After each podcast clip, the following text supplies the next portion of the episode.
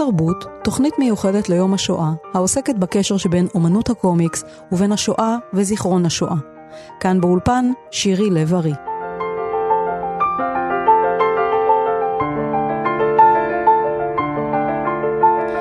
באמריקה של המאה ה-20 היו קשריו של הקומיקס עם העולם היהודי הדוקים. לא רק משום שיוצרי הקומיקס המפורסמים של התקופה היו יהודים, למשל יוצרי סופרמן או קפטן אמריקה, אלא גם מפני שהקומיקס היה האחר על מדף הספרים. הוא היה מחוץ לגבולות המציאות, צבעוני ממנה, משוחרר ממנה. מאז קיבל הקומיקס מקום של כבוד כסוגה אומנותית. הוא משלים את המילה הכתובה, אומר את מה שהיא לא יכולה להגיד. וכשמדברים על השואה, הרי זה נושא כל כך גדול ומחריד ונשגב, שמילים לפעמים לא מספיקות לתאר אותו. הסופר היהודי-אמריקאי מייקל שייבון פרסם בשנת 2000 את הרומן ההרפתקאות המדהימות של קווליר וקליי, המתרחש בניו יורק של שנות ה-30. שני בני דודים יהודים. האחד הוא האומן והצייר ג'ו קווליר שנמלט מפראג ערב המלחמה ומשאיר שם את משפחתו. השני הוא הסופר יליד ברוקלין סם קליי. ברומן מתוארת השותפות והידידות בין קווליר וקליי, כיצד הפכו לדמויות מרכזיות בתעשיית הקומיקס האמריקאי, וגם כיצד נולד הצורך בגיבורי על שיביסו את הרעים מול זוועות מלחמת העולם השנייה. אחד הנושאים הפוריים והמפתיעים שבהם עוסק הקומיקס לאחרונה הוא סיפורי שואה. אחרי עשורים של דחייה והימנעות, הבינו יוצרי הקומיקס וקוראיו שדווקא הפלטפורמה הזו מתאימה לדיונים בנושאים עמוקים, כואבים, אישיים.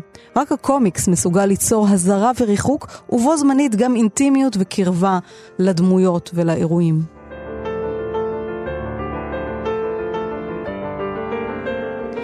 בתוכנית היום נעסוק בארבעה ספרים כאלה. הראשון שעשה זאת היה מאוס של המאייר היהודי-אמריקאי ארט ספיגלמן בשנות ה-80. בעקבותיו הלך גם המאייר הישראלי מישל קישקה בספרו הדור השני, דברים שלא סיפרתי לאבא. נדבר על היומן הגרפי אנה פרנק, שיצרו הבמאי ארי פולמן והמאייר דוד פולונסקי, וגם על המתאגרף, רומן גרפי מטלטל של האומן הגרמני ריינהרד קלייסט, לפי סיפורו האמיתי של הרצקו האפט.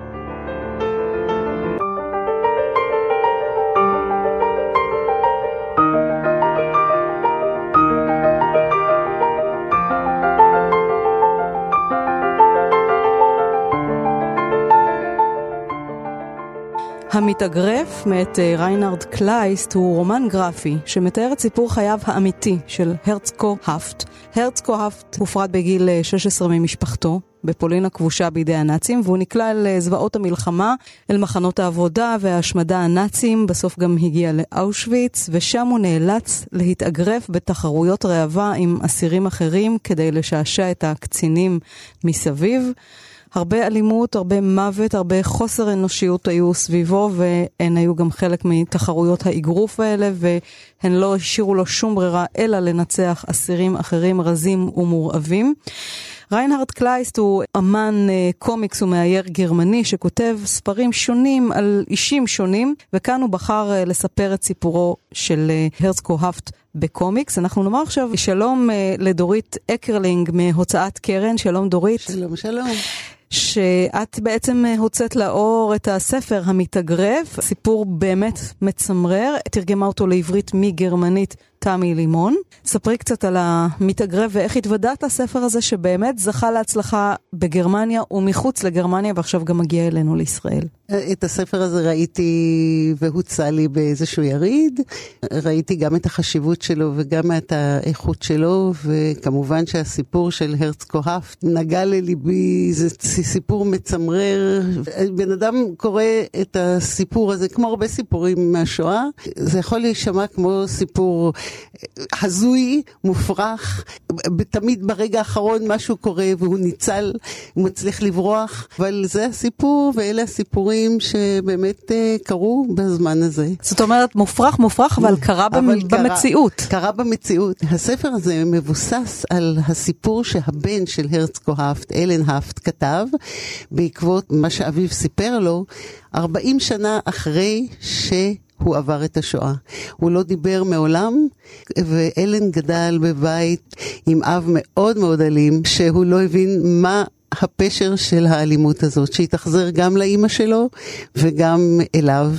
ובאמת רק אחרי 40 שנה הוא הבין את המקור של כל האישיות הפצועה הזאת. הוא בעצם, אה, הרץ קוהפט אה, נולד בבלחטוב בפולין. הוא היה נער, גם כן, אה, ככה, הוא גדל בסביבה מאוד ענייה, מאוד גסה. היה אנאלפבית. היה אנאלפבית, עזר בפרנסת המשפחה. בעצם אבא שלו נפטר כשהוא היה ילד, ומי שלקח את הפיקוד, כן, זה אחיו הגדול, שהיה אמור לדאוג לפרנסת המשפחה. הם סחרו בכל מיני מוצרי מזון ומצרכים בשוק השחור, כשהוא הבין שאחיו הגדול... הולך להילקח ברכבות למחנות uh, כפייה, מחנות עבודה. הוא רצה להציל אותו ונלקח במקומו. נכון. ומכאן מתגלגל סיפור של ילד שמבין לפתע בגיל 16 שהוא נשאר לבד. והוא מתגלגל אה, למחנות עבודה בכל מיני תפקידים. נותנים לו לחפש קודם ברכבות, ואחר כך אה, להוציא את הגופות מהקרמטוריום. יש לו תפקיד שהוא מחפש תכשיטים וכלי זהב בחפצים של האלה שמגיעים. נכון, והוא מביא את זה למישהו שעובד במחנה. במחנה יש קצין אס אס, שניידר, שלוקח עליו חסות. הוא מגיע אליו ואומר לו, אתה היהודי שלי, בתמורה לכל מיני דברים, למשל שהוא אוגר בשבילו אה, זהב וכולי. אה, שניידר הזה מגן עליו, אבל יש לו איזה רגשות אשמה, איזה מצפון פתאום לנאצי הזה. נכון, יש לו מצפון, אבל uh, תמורת uh, הרבה טובות הנאה, אבל הוא באמת מציל גם אותו, ואחר כך כשהוא פוגש את uh, אחיו במחנה גם, אז הוא דואג לשניהם, עד הרגע שהם נפרדים. ואז הוא מגיע לאושוויץ. ובאושוויץ אומרים לו שהוא יהיה מתאגרף. הוא לא היה מתאגרף מקצועי מעולם, ולקחו אותו ואימנו אותו, וזה דבר שאני לא ידעתי עליו, שהייתה ממש קבוצה של אה, יהודים שלקחו להתאגרף במחנות, כדי לשעשע את הקצינים הנאצים.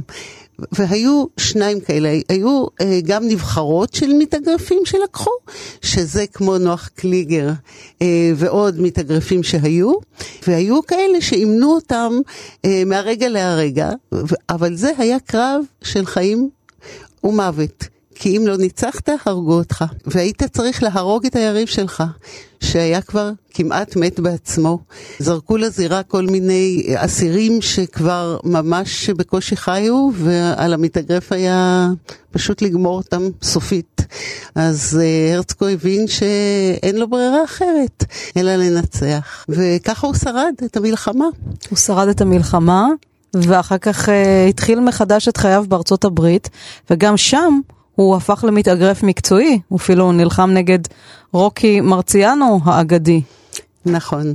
הרצקו נסע לארצות הברית משום שלפני שהוא הושלך למחנות, הוא הכיר, התאהב בבת של השותף שלהם להברחות, והם החליטו להתחתן.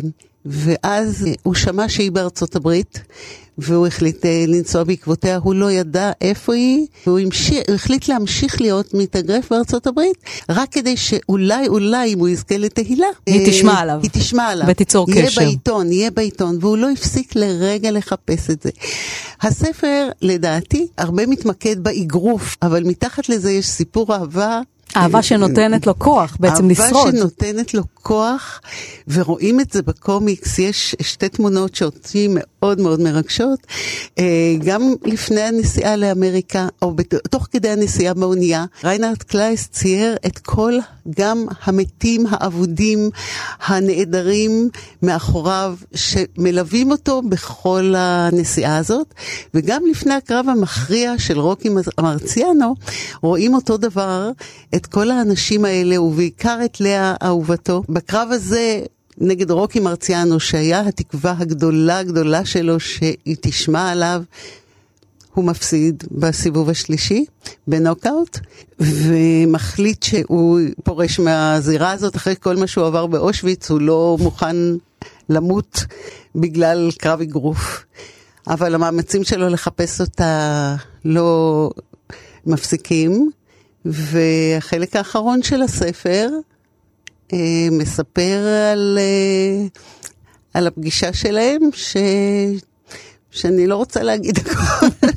אתה רוצה לגלות לנו. שהיא מאוד מרגשת. כן. איך מוסיפה דרך הייצוג הזו של הקומיקס על הסיפור העוצמתי ממילא? מה אומר הקומיקס שהטקסט לא אומר? אני חושבת שהדרך לספר את הסיפור, דרך קומיקס, וגם בגרמניה הספר הזה זכה בתור ספר הנוער אה, הכי טוב. אה, בגרמניה, שזה נוער, זה הכוונה באמת לגיל 15 ומעלה. כן, כי האמת, זה סיפורים כן, מאוד קשים, מאוד ויש קשים. גם איורים מאוד קשים. נכון. אני חושבת שהספר הזה, במצב היום של הקריאה, גם של אנשים צעירים, הצורה של קומיקס יכולה מאוד למשוך. לקרב אותם לדעת על התקופה הזאת, כי היום קשה להביא את האנשים uh, הצעירים לקריאה. וגם אני חושבת שבאיורים הוא מצליח לרגש אה, במקום מילים, לא מוכרחים את המילים אה, כדי להבין את עומק הזוועה שהתרחשה שם. דורית, אנחנו עכשיו נעלה על הקו את הדוקטור יעקבה סצ'רדוטי, ראשת החוג לספרות וספרות ילדים במכללת לוינסקי. שלום יעקבה. שלום וברכה. את הוצאת אה, בהוצאת עולם חדש את הספר ניגון הגורל, שהוא בעצם מחקר על חוברות הקומיקס הנוגעות בשואה שראו אור בצרפת ובארצות הברית בשנות ה-40 וה-50 של המאה הקודמת. יעקב, את באמת חקרת את הקשר הזה בין קומיקס, שנחשב לאומנות אה, פופולרית, בידורית, ובין הנושא העמוק, הטרגי הזה, שקשה כל כך לבטא אותו, השואה וזיכרון השואה. נכון. למעשה התחלתי מהוויכוח האידיאולוגי אה, בדבר ייצוגה המימטי באומנות של השואה. כי בעצם אה, שואת יהודי אירופה היא אחד האירועים המכוננים שעיצבו את הזהות של הקהילה היהודית בכלל ושל החברה הישראלית בפרט. וכאירוע מכונן טראומטי היא עוררה אה, ויכוח אידיאולוגי. האם ספרות כאומנות מימטית יכולה לבטא את מה שלא ניתן לביטוי? והיא זכתה לתגובות אה, מנוגדות. ובמיוחד כשהגיע אה, כל העניין של, ה, של הקומיקס. והתחלתי כן. דווקא מדבריו של הפילוסוף ברלנד, שטען שישנן רק דרכים ראויות ומוסריות מאוד מסוימות לייצוגה של השואה בקומיקס. ובמשך שנים הקומיקס נדחה בבוז. עד להוצאתו לאור של מאוס, של ארט ספיגלן ב-1986. מה אז אפשר את הקריאה בספר הזה של ארט ספיגלמן כיצירת אומנות לכל דבר, מה שלא קרה קודם עם יצירות אחרות?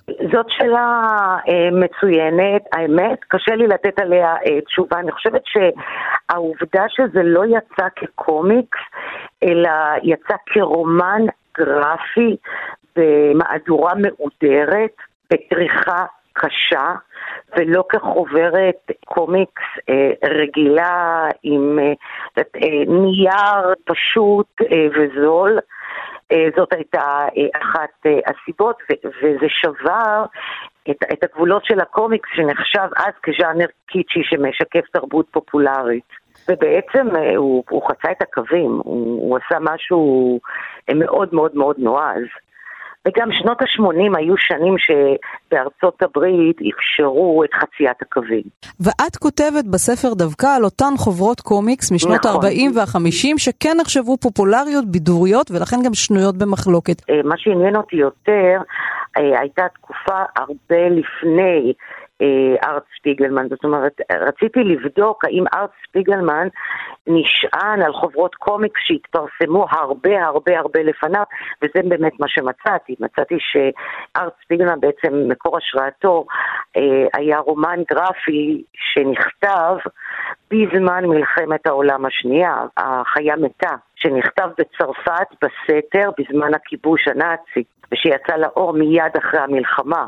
ששם למעשה המלחמה מתוארת כאלגוריה באמצעות חיות, ויש שם אה, שני פאנלים שמוקדשים לשואה. והיהודים שם הם ארנבים, בדיוק כמו הצרפתים. אז זה היה מקור ההשראה אולי.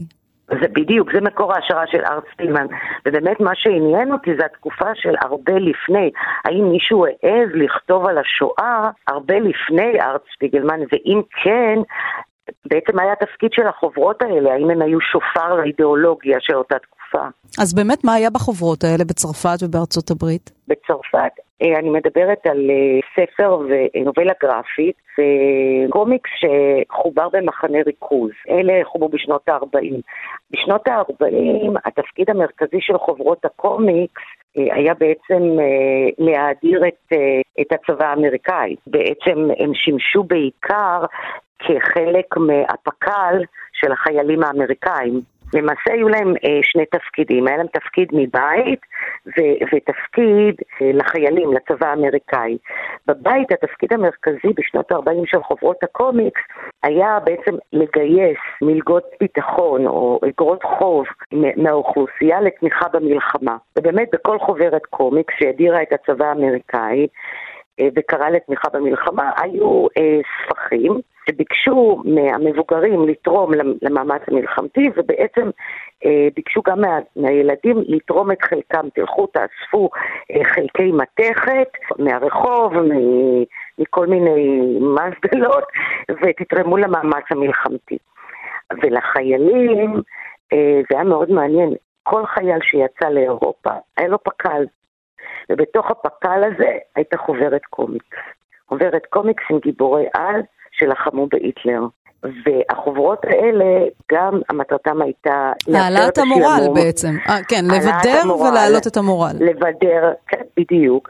והחוברות האלה היו, כן, היו תעמולה. היא פשוט תעמולה אידיאולוגית. אז כן, באמת קומיקס הרבה, ש... הרבה שנים אה, מזוהה עם גיבורי על, אז כאן יש נכון. בעצם סוג של עידוד, כן? תמצאו את כוחות העל שבכם, חיילים. אה, נכון מאוד. עכשיו, בשנות החמישים זו תופעה בכלל מאוד מאוד מעניינת, כי בשנות החמישים יצאו שבע חוברות קומיקס בלבד שדיברו על השואה, וזו תופעה מאוד מעניינת, כי חיילי ארצות הברית נפלו על אדמת אירופה בשם ההומניזם והמוסריות, ועשור אחרי אה, השואה נדחקה לקרן זווית של הזיכרון הקולקטיבי האמריקאי.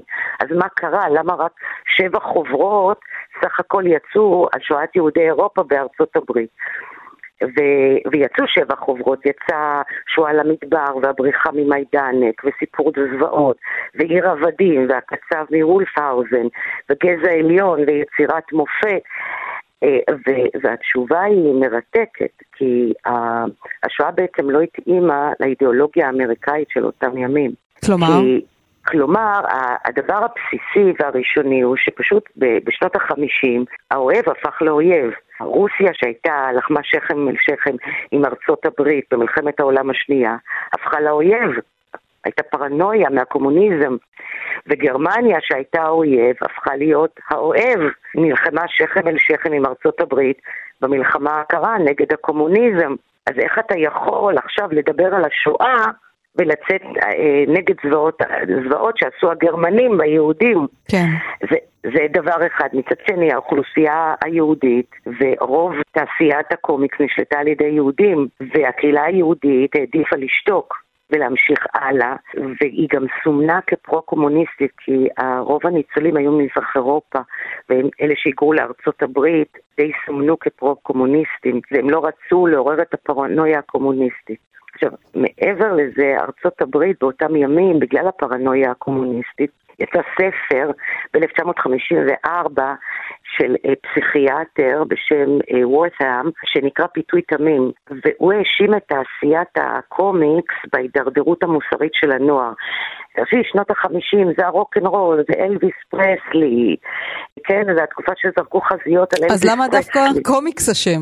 או, אז הוא האשים את הקומיקס, מכיוון שבקומיקס היו הקומיקסים של הפשע ושל האלימות, וקומיקס של רומנטיקה עם רמזים מיניים, וגיבורי העל, ווונדר וומן עם הביקיני, כאילו, כן, עם כן, הוא מאוד יצרי, הוא, הוא באמת מ... נועז וצבעוני וססגוני ופורץ נכון, גבולות.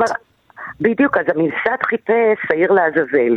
אז הוורת'אם, שזה הגיע לדיון בוועדה של הקונגרס, אומר, הוא אשם.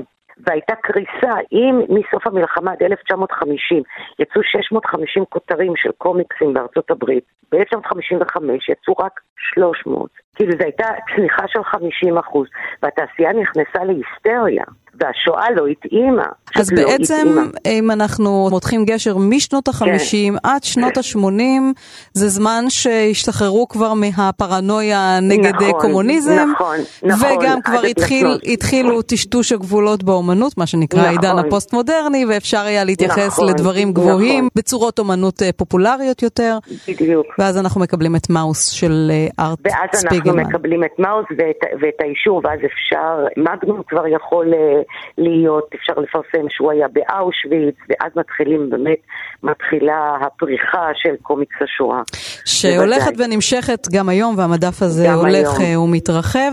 הדוקטור יעקבה סצ'רדוטי ודורית אקרלינג מהוצאת אה, קרן, תודה לשתיכן. תודה לך, תודה רבה.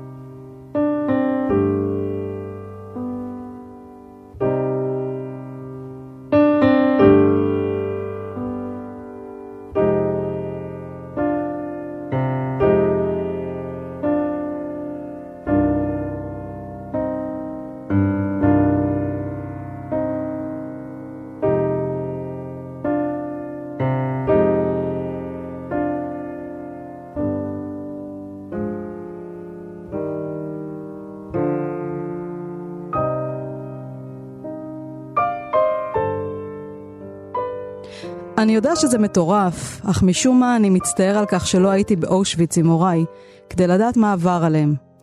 אני מניח שאלה רגשות אשם על כך שלי היו חיים קלים יותר משהיו להם.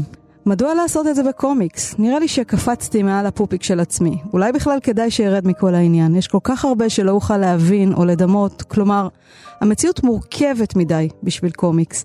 כל כך הרבה צריך להשמיט או לסלף. פשוט שמור על הכנות, יקירי. זה דיאלוג שמתרחש בספרו של ארט ספיגלמן, מאוס. מאייר, אומן קומיקס יהודי-אמריקאי, עשה את זה הפעם הראשונה כאשר פרסם את uh, מאוס, זיכרונות של uh, אביו, ניצול uh, השואה, וגם ספר שעוסק ביחסים בין אב ובן, ביחסים של האב עם העולם ושל הבן עם העולם, בכל זאת בקומיקס. שלום למתרגם הספר לעברית, יהודה ויזן. שלום, שלום. אתה לפני כמעט עשור ניגשת לשני הכרכים של מאוס, אחד ראה אור בשנות ה-80, השני ב-1991, ואתה החלטת לתרגם אותם uh, לעברית. מאוס, אגב, זה ספר אמיץ מאוד, כי הוא uh, היה אחד הראשונים שנגעו בניצולי השואה כסובייקטים, לא כסמל, ותיאר את אבא שלו בפרטי פרטים, גם את הצדדים האפלים והלא נעימים שלו. כן, זה, זה לגמרי נכון. הוא קצת עושה חשבון עם אבא שלו, אני חושב, אה, במהלך שני הכרכים, על איך זה לגדול בבית של ניצול, ו... וגם הוא מראה לנו שאבא שלו בעצמו אה, אולי לא למד לגמרי את הלקח מן השואה. למשל, הוא, הוא אומר דברים מאוד גזעניים על אה, כגזען, כהי. כן, על כהי עור, על אה, בני עמים אחרים. מצד שני, הבן שלו עצמו בחר לצייר כל עם וכל גזע, להעניק לו איזה בעל חיים נכון. שמייצג אותו, אז אולי גם הבן בסופו של יום אינו כל כך אה, נקי, אז- אינו חף מגזענות. אז מיד נדבר על הקטגוריה הזאת של בעלי החיים בספר. מאוס מהדהד בעצם את המילה הגרמנית ראוס, החוצה, שהופנתה כלפי היהודים. והספר הזה מתאר את חייו של ולאדק ספיגלמן, אביו של ארט ספיגלמן, לפני המלחמה בערים רדום, אה, צ'נסטוחובה, סוסנוביץ' וביאלסקו בפולין, וגם בזמן אה, מלחמת העולם השנייה כאסיר מלחמה שמגיע בסופו של דבר לאושוויץ ולדכאו. ובמקביל מתואר ההווה, החיים בניו יורק אה, ובפלורידה. בספר הזה ספיגלמן כאמור לא חוסך מאביו, הוא מראה כיצד הוא עדיין אומר אמירות אה, גזעניות כלפי אנשים כהי עור, וגם הוא מספר על אמו הביולוגית, אניה, שהתאבדה. כן, הרומן הגרפי הזה בעצם מתאר בעלי חיים, משום שהיהודים מצוירים בו כעכברים, הגרמנים מצוירים בו כחתולים, הפולנים מצוירים בו כחזירים, האמריקאים ככלבים, הצרפתים כצפרדעים, כמובן. השוודים אגב כאיילים, זה מאוד נחמד, הבריטים הם כן, דגים. הרוסים הם אה, דובים. וכולם משוחחים אחד עם השני. למה לדעתך הוא השתמש בקטגוריות האלה של בעלי חיים? זו שאלה טובה, אני חושב שזו דרך אולי באמת, אם אפשר בכלל, אני לא אוהב את המילה הזו, להנגיש, להנגיש את השואה לקהלים צעירים יותר. הרי זה ספר שבמקומות מסוימים בארצות הברית אה, לומדים באמצעותו בבתי ספר אה, על השואה. אז uh, אני חושב שיש בזה איזה יתרון על תמונות זוועה.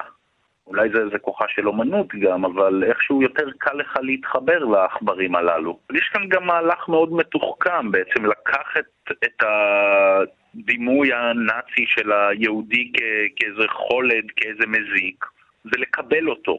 בעצם לא, לא לקבל אותו כפשוטו, אלא פשוט, כן, אנחנו העכברים. ספר שכותב יהודי, שבו היהודים עצמם הם עכברים, יש, יש בזו אמירה בלי, בלי ספק.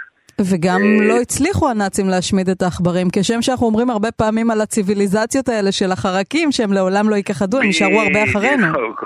בדיוק, בדיוק, אז אנחנו בעצמנו גולשים כבר לרטוריקה האנטישמית, שאי אפשר להיפטר מאיתנו. אני רק אציין שתרגום הספר הוא לא היה יוזמה שלי. אדם בשם מירון ערן, שיש לו בכלל חברה למכירות פומביות או משהו, הוא, הוא החליט שהספר הזה חייב לראות אור במלואו בעברית. לפני כן יצא תרגום רק של החלק הראשון, תרגום של אה, ינקלה רודבליט, שראה באור בשנות ה-80. כן, ואז הוא עוברת לעכבר. אתה העדפת לשמר את השם המקורי אני, מאוס. אני מאוד התעקשתי על עניין המאוס, או כמו שאני קראתי את זה, מאוס. עניין נוסף בתרגום היה לשמר את השפה של האבא, זה, היה לנו דיאלוג מאוד ארוך על זה. זה מאוד נחמד, כי אתה למשל מתרגם את זה עם טעויות כאלה שמזכירות מבטא פולני, כן? אתה צריך בדיוק. לדאוג לחיים שלך, בן. כן. כן. בדיוק, אה, ממש כך, וזה היה אתגר, כיוון שאני לא גדלתי בבית פולני, ופשוט הייתי צריך uh, לדבר לאורך כל התרגום, כמו איזה ננסי ברנדס שכזה, לעשות חיקויים של אה, אשכנזים, אשכנזים זקנים ששמעתי במהלך חיי, ואיכשהו זה הצליח. יכול להיות שהדמות קצת פרודית, אבל האבא הזה הוא, הוא שובה לב עם כל הקושי, הוא דמות מקסימה, הוא דמות שבסופו של יום הסיפור שלה, כמו רוב הסיפורים של הניצולים, של ניצולי שואה, הסיפור שלה הוא מדהים. אני ניגשתי לספר הזה באמת באיזה, מה עכשיו לתרגם קומיקס, התייחסתי לזה כ- כקומיקס. פתאום אתה נתקל כאן בתיאורים קונקרטיים, מוחשיים כל כך, שאתה פשוט, שאתה מזדעזע. יש שם, יש שם תמונות שאני לא, לא רוצה לתאר מרוב שהן מזעזעות. יש שם תיאור שהיהודים חופרים בור ומשליכים פנימה גופות של יהודים ושורפים את הגופות בתוך בור. עכשיו, הוא מתאר שם כיצד בתהליך השריפה מצטבר שומן בדפנות של הבור, ויש מישהו שהתפקיד שלו זה לגרוף את אותו השומן ולהשליכו לתוך האש בחזרה כדי שהאש תבער עוד יותר. ו- ודברים באמת גרפיים, אה, אולי מזל שזה מתואר עם עכברים וחתולים, זה... זה... אולי זה בדיוק מה שאני רוצה לשאול אותך, יהודה. מה תורם במובן הזה האיור לסיפור הזוועה הזה אחד מיני רבים? מה דרך הייצוג הזאת תורמת לסיפור? זה איזה מין ריחוק, או להפך, או אינטימיות מסוג אחר? אני דווקא חושב ש... שזו אינטימיות, ו... ו... ולא ריחוק. אני, שוב, אני חושב שהקומיקס מאוד עוזר להתחבר. אתה יכול לצלול, בכל עמוד אתה יכול פשוט לצלול לאיזה קובייה כזו ולהתמקד בה. האיורים פה מספרים סיפור. הספר הזה בעצם אה, מחולק לשני אה, חלקים. הספר הראשון נקרא אבא מדמם היסטוריה, והוא באמת אה, מתאר, מתאר את קורותיו של ולאדק ספיגלמן לפני המלחמה ובזמן המלחמה, והוא מסתיים בנקודה מאוד דרמטית. הספר השני נקרא וכאן החלו צרותיי, הוא מתאר את היחסים של ארט עם בת הזוג שלו, כמובן עם האבא שלו, אבל יש משהו אירוני בכותרת וכאן החלו צרותיי, כיוון שאתה לא יודע הצרות של מי, כי גם הבן מאוד סובל מהאבא, וגם האבא שהוא קורבן הנאצים, הופך בעצמו למקרבן אחרים, שלא יכולים אה, לעמוד ב, באישיות העוקצנית הזאת. כן, כן, זה... בעצם ספיגלמן מספר כאן סיפור כפול, מצד אחד את uh, סיפורם של ניצולי השואה, אבל גם את uh, סיפורם של uh, ניצולי הדור השני, מה שנקרא. כן, וכך נגמר החלק הראשון של הספר, כאשר ארט מחפש את היומנים של אמו אניה, שכאמור היא התאבדה, והאבא בהתחלה אומר, אני לא מוצא, לא יכול, לא, לא מתחמק הרבה זמן, ובסוף, בסוף מסתבר שאבא פשוט שרף אותם, והבן קורא לו רוצח. רוצח, כן. במילה הזאת מסתיים החלק, אתה רוצח. מעניין מאוד גם שספיגלמן עצמו לא כל כך רצה לראות את הספר הזה בעברית. נדרשו המון שכנועים, ודאי שיש כאן איזה עניין פוליטי, אבל אולי יש כאן גם עניין פוליטי לאו דווקא מיידי, כמו משהו שהוא רצה שהשואה תהיה משהו אוניברסלי, לאו דווקא שהיהודים בישראל ינכסו את זה או משהו. אה, אבל בסוף הוא השתכנע, הוא השתכנע והוא היה מאוד מרוצה בסופו של דבר. אני לא יודע אם זו ספרות גדולה דווקא, אבל זה דבר מאוד אפקטיבי. אני יודע שגם מצד ההוצאה היו ניסיונות אולי לשלב את זה גם כאן במערכת החינוך, אבל אה, אצלנו עדיין לא בשלים לזה כנראה. להציג לילדים יהודים כעכברים. או ניצול שואה שהוא אדם מחוספס, קשה. ניצול שואה שהוא לא בדיוק אה, המדליק משואה האידיאלי. אבל שוב, ייאמר לזכות בנו ש... הוא מתאר כאן דברים כל כך קשים, ש, שזה די מזכה את האבא מהכל. הוא מצייר את אבא שלו ישן בערימות של גופות, ופשוט הכל כל כך נורא, כל כך גרוטסקי. אני לא חושב שיש עוד ספרים שנתקלתי בהם שגורמים לך לחוות את זה באופן כל כך אינטימי. מאוס של ארט ספיגלמן שראה אור בעברית אה, בהוצאת אה, מנגד, המתרגם יהודה ויזן. תודה רבה לך על השיחה הזאת. תודה לכם, תודה לכם.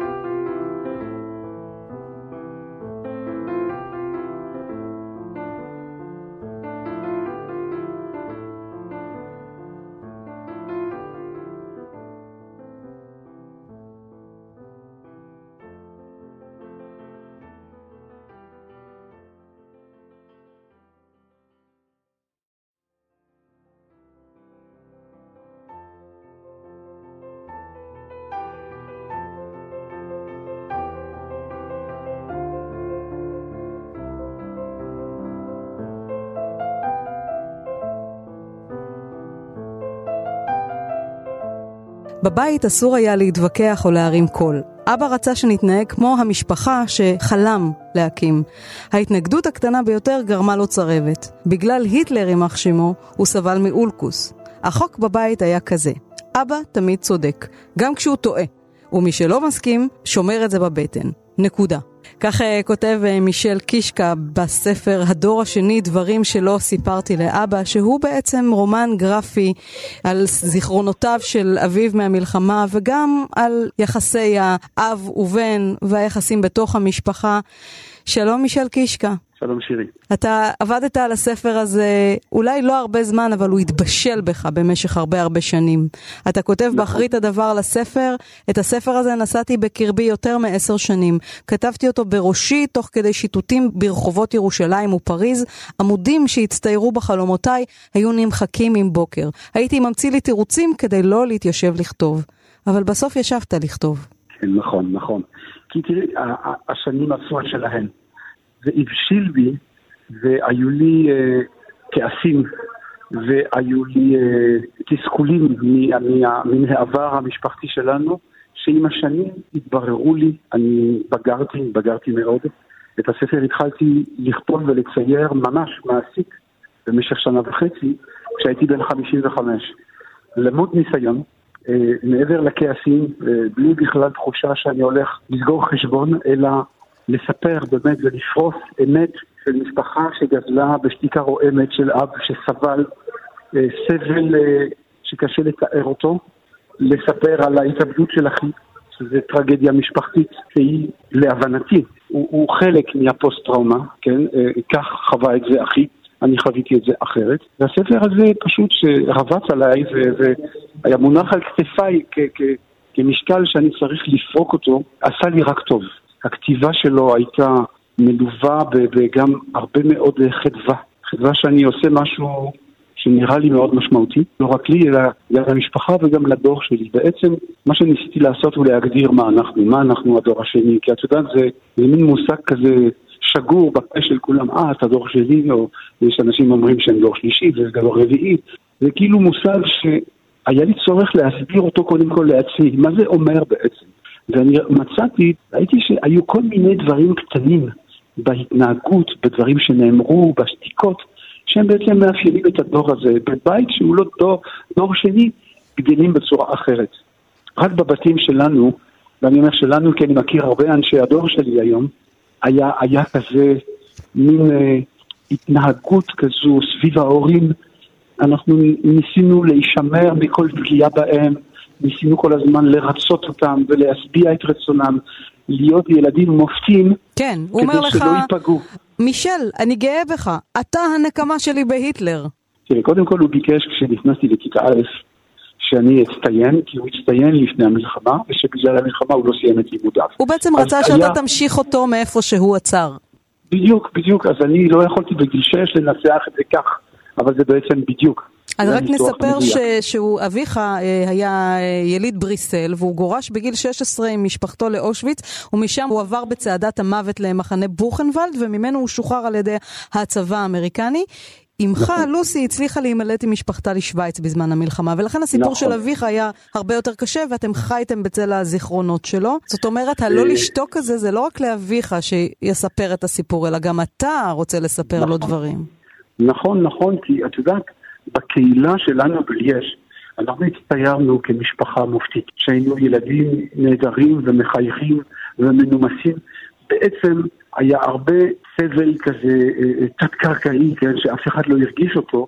אה, אנחנו בעצם, היה לנו קשר עם ההורים ש, שאנחנו לא הכרנו את הורינו בעצם. את יודעת, הדור הזה לא כל כך תקשר עם הילדים. הוא, הוא, הוא הוריד פקודות, כן, איך להתנהג. ודרש דרישות, איזה ציונים להביא. אה, אה, ובאיזשהו מקום אני לא הכרתי את הוריי, וגם גדלנו בפנימיות, ואני כילד זה לא הפריע לי, הייתי מאושר בפנימיה. זה היה בחיק הטבע, היו לי הרבה חברים, היה כיף. אבל אני פתאום הבנתי שבאמת נחסכו ממני אה, וחסרו לי שנים של חיי משפחה, ושזה לא נורמלי שאנשים שעוברים את השואה ומנסים לבנות משפחה, אחר כך מפזרים את הילדים לכל הרוחות. והבנתי עם השנים שבעצם הייתה גם בעיה משפחתית אצלי, ואין לזה קשר להיטלר, כן? יש פה סיפור שהוא סיפור פוסט-שואה וסיפור של משפחה שלא בדיוק תפקדה, אה, הייתי אומר, בצורה נורמלית. היה לי חשוב לספר את האמת הזו, והספר הזה מבחינתי הוא גם סוג של מחווה לאחי, לאחי המנוח שהתאבד. אז, אז, אז יש פה משהו, ו, וזה ברור לי, שחוסר היכולת של אבי לתפקד כאב ולהיות שם נוכח כדי לעזור ולגבות אותנו, נבע מזה שהוא פשוט שקל את בגיל 16. הוא פתאום מצא את עצמו אה, לבד בעולם, בלי, בלי קו מנחה, בלי אדם לפנות אליו ולהתייעץ איתו, והוא גם חזר יתום בגיל 19 לבלגיה. ו- וכל התהליך הזה של השבירה של הנעורים שלו, אה, הפריע לו גם להתפתח כאדם בוגר שמתפקד כמו שצריך, במרכאות, כן, אם יש בכלל כזה מושג אה, תפקוד כמו שצריך. ו- ו- ואנחנו בעצם, הפוסט-טראומה של השואה, או הפוסט-אפקט, הוא גם נובע מהפגיעה הזו העמוקה, והפגיעה הזו היא צרובה בנפש. אבא שלי נראה מאה אחוז, כן, הוא לא צולע, הוא לא פצוע. הפצע הזה בנפש שלו הוא פצע שעם השנים רק הלך וגדל. רק הלך וגדל, ולא רואים אותו. והוא שתק רואים אותו. אביך אנרי שתק את הפצע הזה, אבל הוא הפסיק לשתוק מיד אחרי הטראומה של, אה, של ההתאבדות נכון. של שרלי. ואז הוא התחיל נכון. לספר בפרטי פרטים את קורותיו בשואה, ולא הפסיק לדבר על זה, כי הוא הפך אפילו נכון. להיות מדריך של נערים במחנות. נכון, נכון, נכון. ובעצם, בעצם זה היה מבחינתו תהליך של רקונסטרוקציה. כאשר הוא הפך להיות עד שמוזמן לבתי ספר תיכון בבלגיה, והוא עשה את זה יותר מ-500 פעם בחייו, כן? זה מספר אדיר. והוא ליווה קבוצות של תיכוניסטים למחנות, ואושוויץ ובירקנאו בעיקר, 44 פעמים בחייו, וזה בין גיל הפרישה לגיל 90, היום הוא בן 93, הוא חגג לפני שבועיים בבריסל. אז אה, הדבר הזה היה מבחינתו סוג של אה, לקבל בחזרה את הכבוד העצמי, להיות שוב בן אדם אה, אה, שאנשים מעריכים אותו, כי כשהוא חזר מהמחנות הוא היה מספר אלמוני שאמור היה בכלל לא לחזור אם הכל היה עובד כמו שהיטלר תכנן. ובאיזשהו מקום זה נתן לו חיים חדשים, ושם הוא פרח. אבל התקופה הזו של הפריחה שלו, כבן אדם מוערך שקיבל עיטורים וקיבל תעודות כבוד וקיבל מכתבי הערצה מתלמידים וממורים, האדם הזה הוא לא היה כזה כשאנחנו היינו ילדים. כן. אבא שלנו היה אדם שבור ושתקן. ובעצם אני בעצם מסביר את התהליך של הרקונסטרוקציה שלו בצל של ההתאבדות של אחי בפוסט-טראומה של השואה. וזאת התובנה שלי מהשנים של אה, אינטרוספקציה, של אה, מחשבה, של ניתוח, של ניסיון להבין קודם כל מי אני. אתה, מישל קישקה, אתה גם אומן ומאייר, דגול, אתה מלמד בבצלאל. היה ברור שאת הסיפור הזה אתה תכתוב דרך הקומיקס, ומכיוון שהתוכנית הזו עוסקת בקשר שבין קומיקס לשואה, אולי אתה תוכל להסביר את סוד הקסם של האיור. יש בכלל בקומיקס באופן כללי, כמדיום, יש משהו מאוד ידידותי לבני אדם. אנחנו מהילדות מראים לנו בטרום חובה, בבית, בגיל טרום קריאה, אחר כך בגיל קריאה.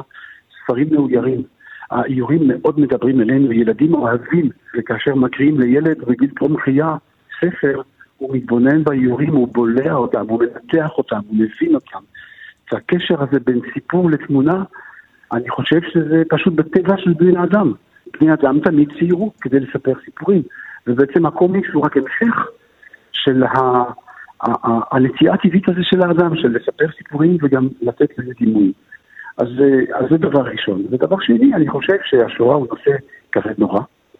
הוא נושא קשה, קשה להעברה, להוראה, וקומיקס יש לו את היכולת המאגית להנגיס כמעט כל נושא. אני יכול לבחור אם אני עושה קומיקס ריאליסטי, או אם אני עושה קומיקס קצת הומוריסטי. ואתה שילבת קצת בסרט, כן, בדיוק, נכון, שילבת הרבה הומור.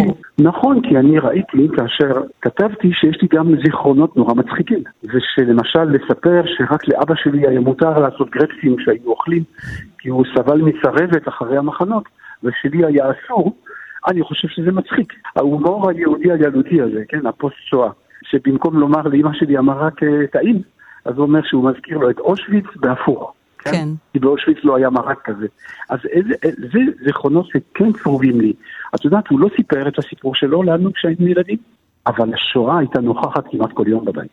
וכל הזיכרונות הקטנים האלה שאגרתי ושכתבתי ואיירתי בתוך הספר, ניסיתי אה, לצייר תמונה שלמה של בעצם הנפקדות הזו של השואה אה, מבחינה משהו שמסופר לנו, אבל הנוכחות בכל מיני אה, משפטים, בכל מיני אה, אה, התנהגויות. ועד כמה לאיור יש כוח ריפוי כשאתה מאייר את המשפחה שלך, את האחים שלך, כשאתה מאייר את עצמך? דיוקן עצמי. תראי, באמת הספר הוא, עבר שני תהליכים, תהליך של כתיבה, אחר כך האיורים, אני צללתי לתוך אלבומי המשפחה שלנו. חזרתי קצת אל העבר, באלבומי צילומים של הילדות הקדומה. שהיו שחור לבן, זה היה קצת מכונת זמן. ועשיתי את זה לא כדי להתרפק על העבר, אני עשיתי את זה כדי לחזור להיות ילד, לנסות לחזור לראש שלי כילד, מה אני בעצם ידעתי. קודם כל מרתק, מבחינת חדוות היצירה, זו הייתה אחת התקופות המסעירות בחיי והטובות. אה, ובסופו של דבר הרגשתי מאוד אה, שלב בסיום העבודה, נרגש ושלב ושלם עם מה שעשיתי. ואחר כך הספר שכבר קיים בצרפתית שבע שנים ובעברית שש שנים, עשה גם את דרכו. אז הוא, הוא מאוד קירב ביני לבין אבא, כי אין לנו יותר סודות אחד כלפי השני. הוא יודע שאני אוהב אותו גם אם יש לי ביקורת, הוא יודע שהספר הזה עזר לי לעשות סדר בכל הדבר הזה. אני מתייחס לספר הזה, היה לי פצע מגליד, אני פתחתי אותו, חיטאתי אותו ותפרתי אותו. והספר זאת הצלקת היפה שעשיתי. הדור השני, דברים שלא סיפרתי לאבא, מישל קישקה, תודה רבה לך על השיחה הזאת. תודה שירי, גם לך, תודה. להתראות.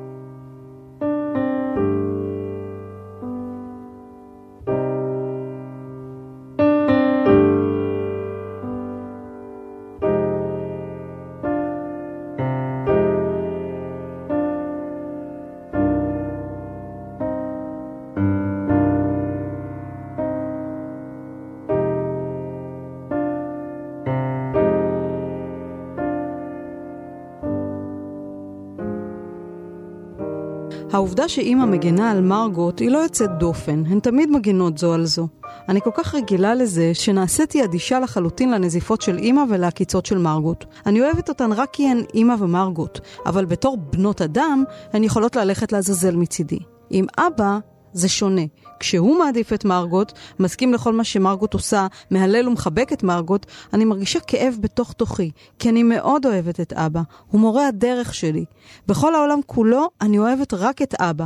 הוא לא מרגיש שהיחס שלו כלפי מרגוט שונה מהיחס שלו כלפיי. אין מה לעשות. מרגוט היא הכי חכמה, טובת לב, יפה, מושלמת.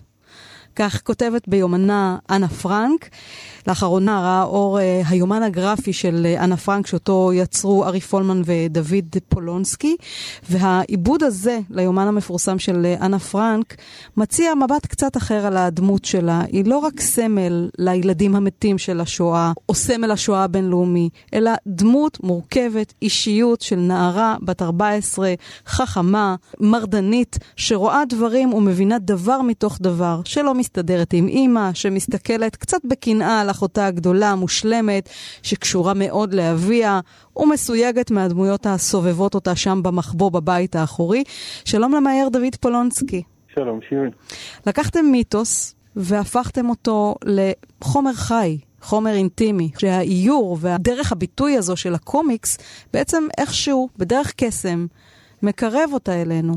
האמת היא שכשקיבלנו את ההצעה לעשות את הפרויקט הזה מקרן אנה פרנק, נרתענו בדיוק מהאיקוניות הזאת ומהמיתוס. וברגע שקראנו שוב את הטקסט, התחבר לנו שזה, שזה מלא חיים, החיים הם בטקסט. ההומור, החיות של אנה כטינג'רית לפעמים מעצבנת, והקומיקס הוא דרך נוספת להחיות את הסיפור הזה. איך אתה לוקח את הדמות שלה? בטח הסתכלת על צילומים. תספר איך אתה תרגמת את הדמויות האלה לדמויות מאוירות. האמת היא שמשפחת פרנק הצטלמה די הרבה ויש המון תמונות, יש, הם עשו סשן כזה של ללכת לצלמניה כשאנה הייתה בת שמונה או תשע, ויש המון תמונות שלה מכל זווית, כך שלא היה קשה להיות נאמן לדמויות מבחינת המראה. העניין הוא שזה נהיה עם סיפור כזה של התקרבות מאוד ארוכה, כי התחלנו בעצם בעבודה על סרט, ורק אחר כך הגיע הרעיון של הקומיקס, וכשמכינים דמויות לאנימציה צריך לצייר אותן מכל הזוויות. ו... שהן יהיו מוכנות לתנועה, ואפילו פיסלתי את אנה. ו... פיסלת אותה? במה? כן, חמר של עיצוב כזה, חמר מיוחד, כדי שנוכל להכיר אותה מכל הזוויות. אה, וכשהגעתי לעבוד על הספר, אז היא כבר הייתה ממש אה, בת בית. יכולתי לצייר אותה כמעט מהראש. בשנים האחרונות, הרבה מהנושאים הטעונים של השואה ושל זיכרון השואה מעובדים באמצעות האיור והקומיקס והרומן הגרפי. זה אמצעי יחסית חדש. מה לדעתך היתרון שלו, נגיד, על פני אמצעים אחרים? הקומיקס מאפשר איזושהי אזהרה, כי, כי באמת כשנוגעים בנושאים כבדים ומאוד uh, משומשים אפילו, אפשר להגיד, או מטופלים עד זרה, uh, קשה מאוד uh, להתנתק, נגיד, לדמיין את השואה בשחור לבן, בצורה אוטומטית.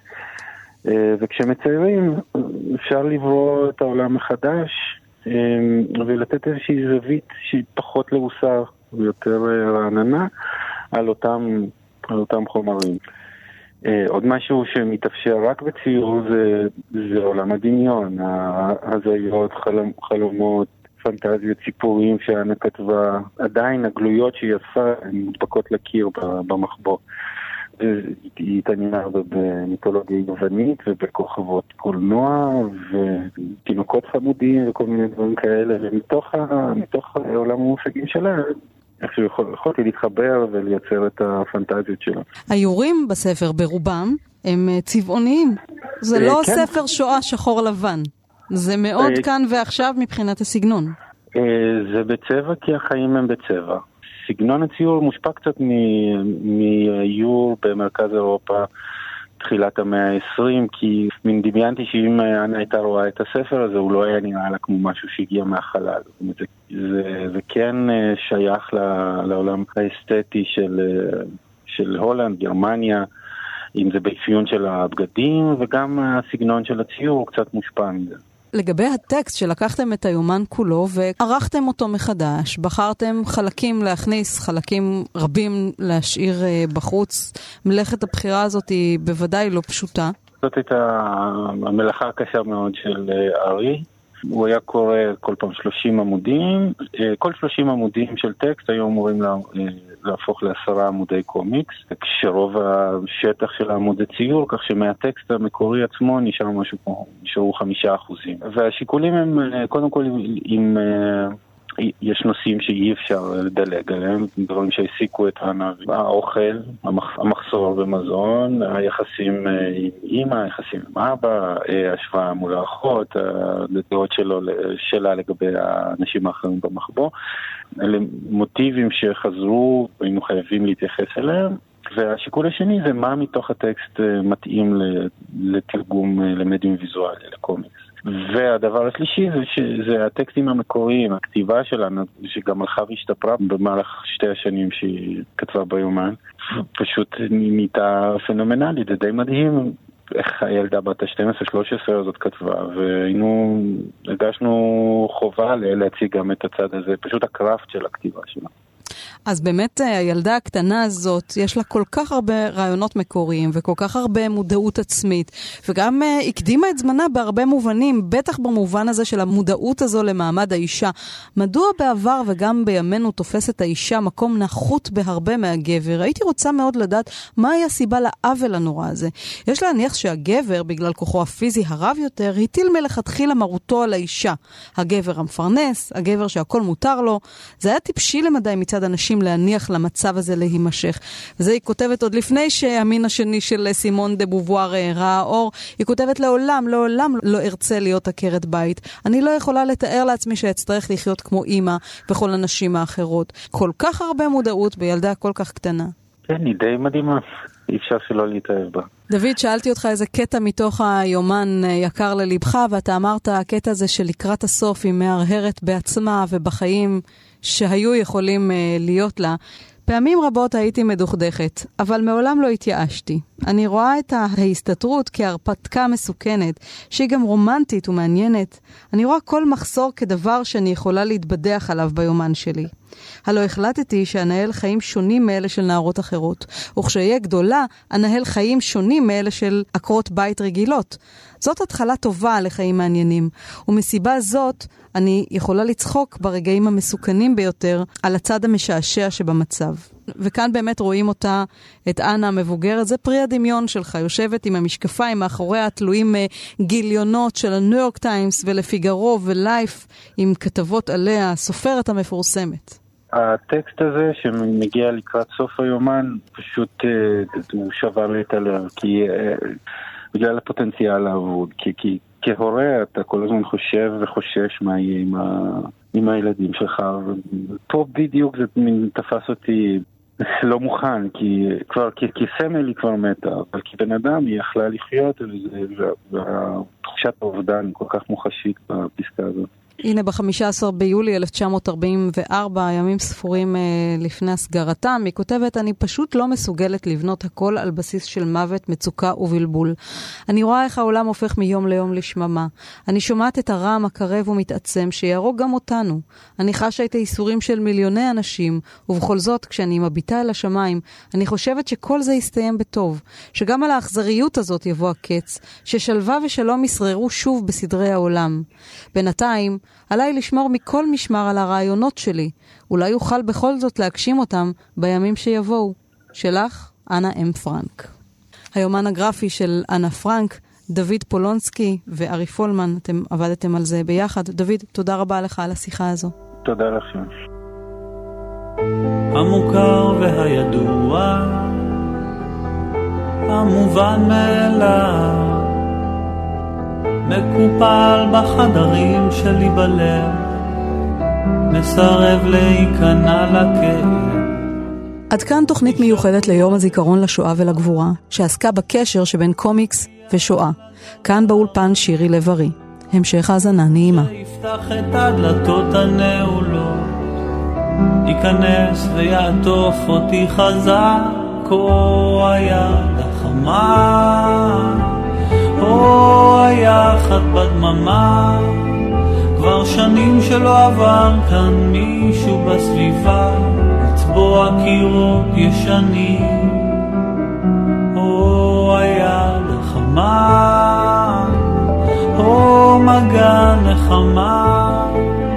כבר מזמן שלא שמעתי נקישה רכה בדלת. אורח מרחוק או מקרוב.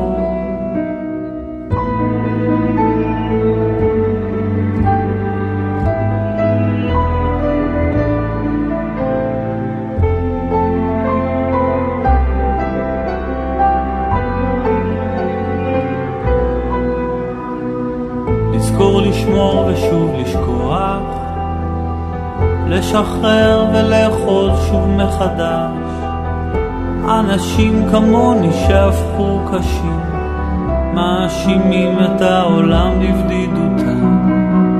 אין מקום אחר לברוח, בעמידה מהצד. התבוננות אל הפרטים הכי קטנים. אין סיבות טובות להתעורר עכשיו, או היה נחמה, או היחד בדממה. כבר שנים שלא עבר כאן מישהו בסביבה, לצבוע קירות ישנים.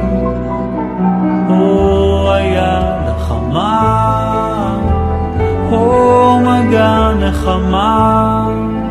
כבר מזמן שלא שמעתי נקישה רכה בדלת, אורח מרחוק או מקרוב.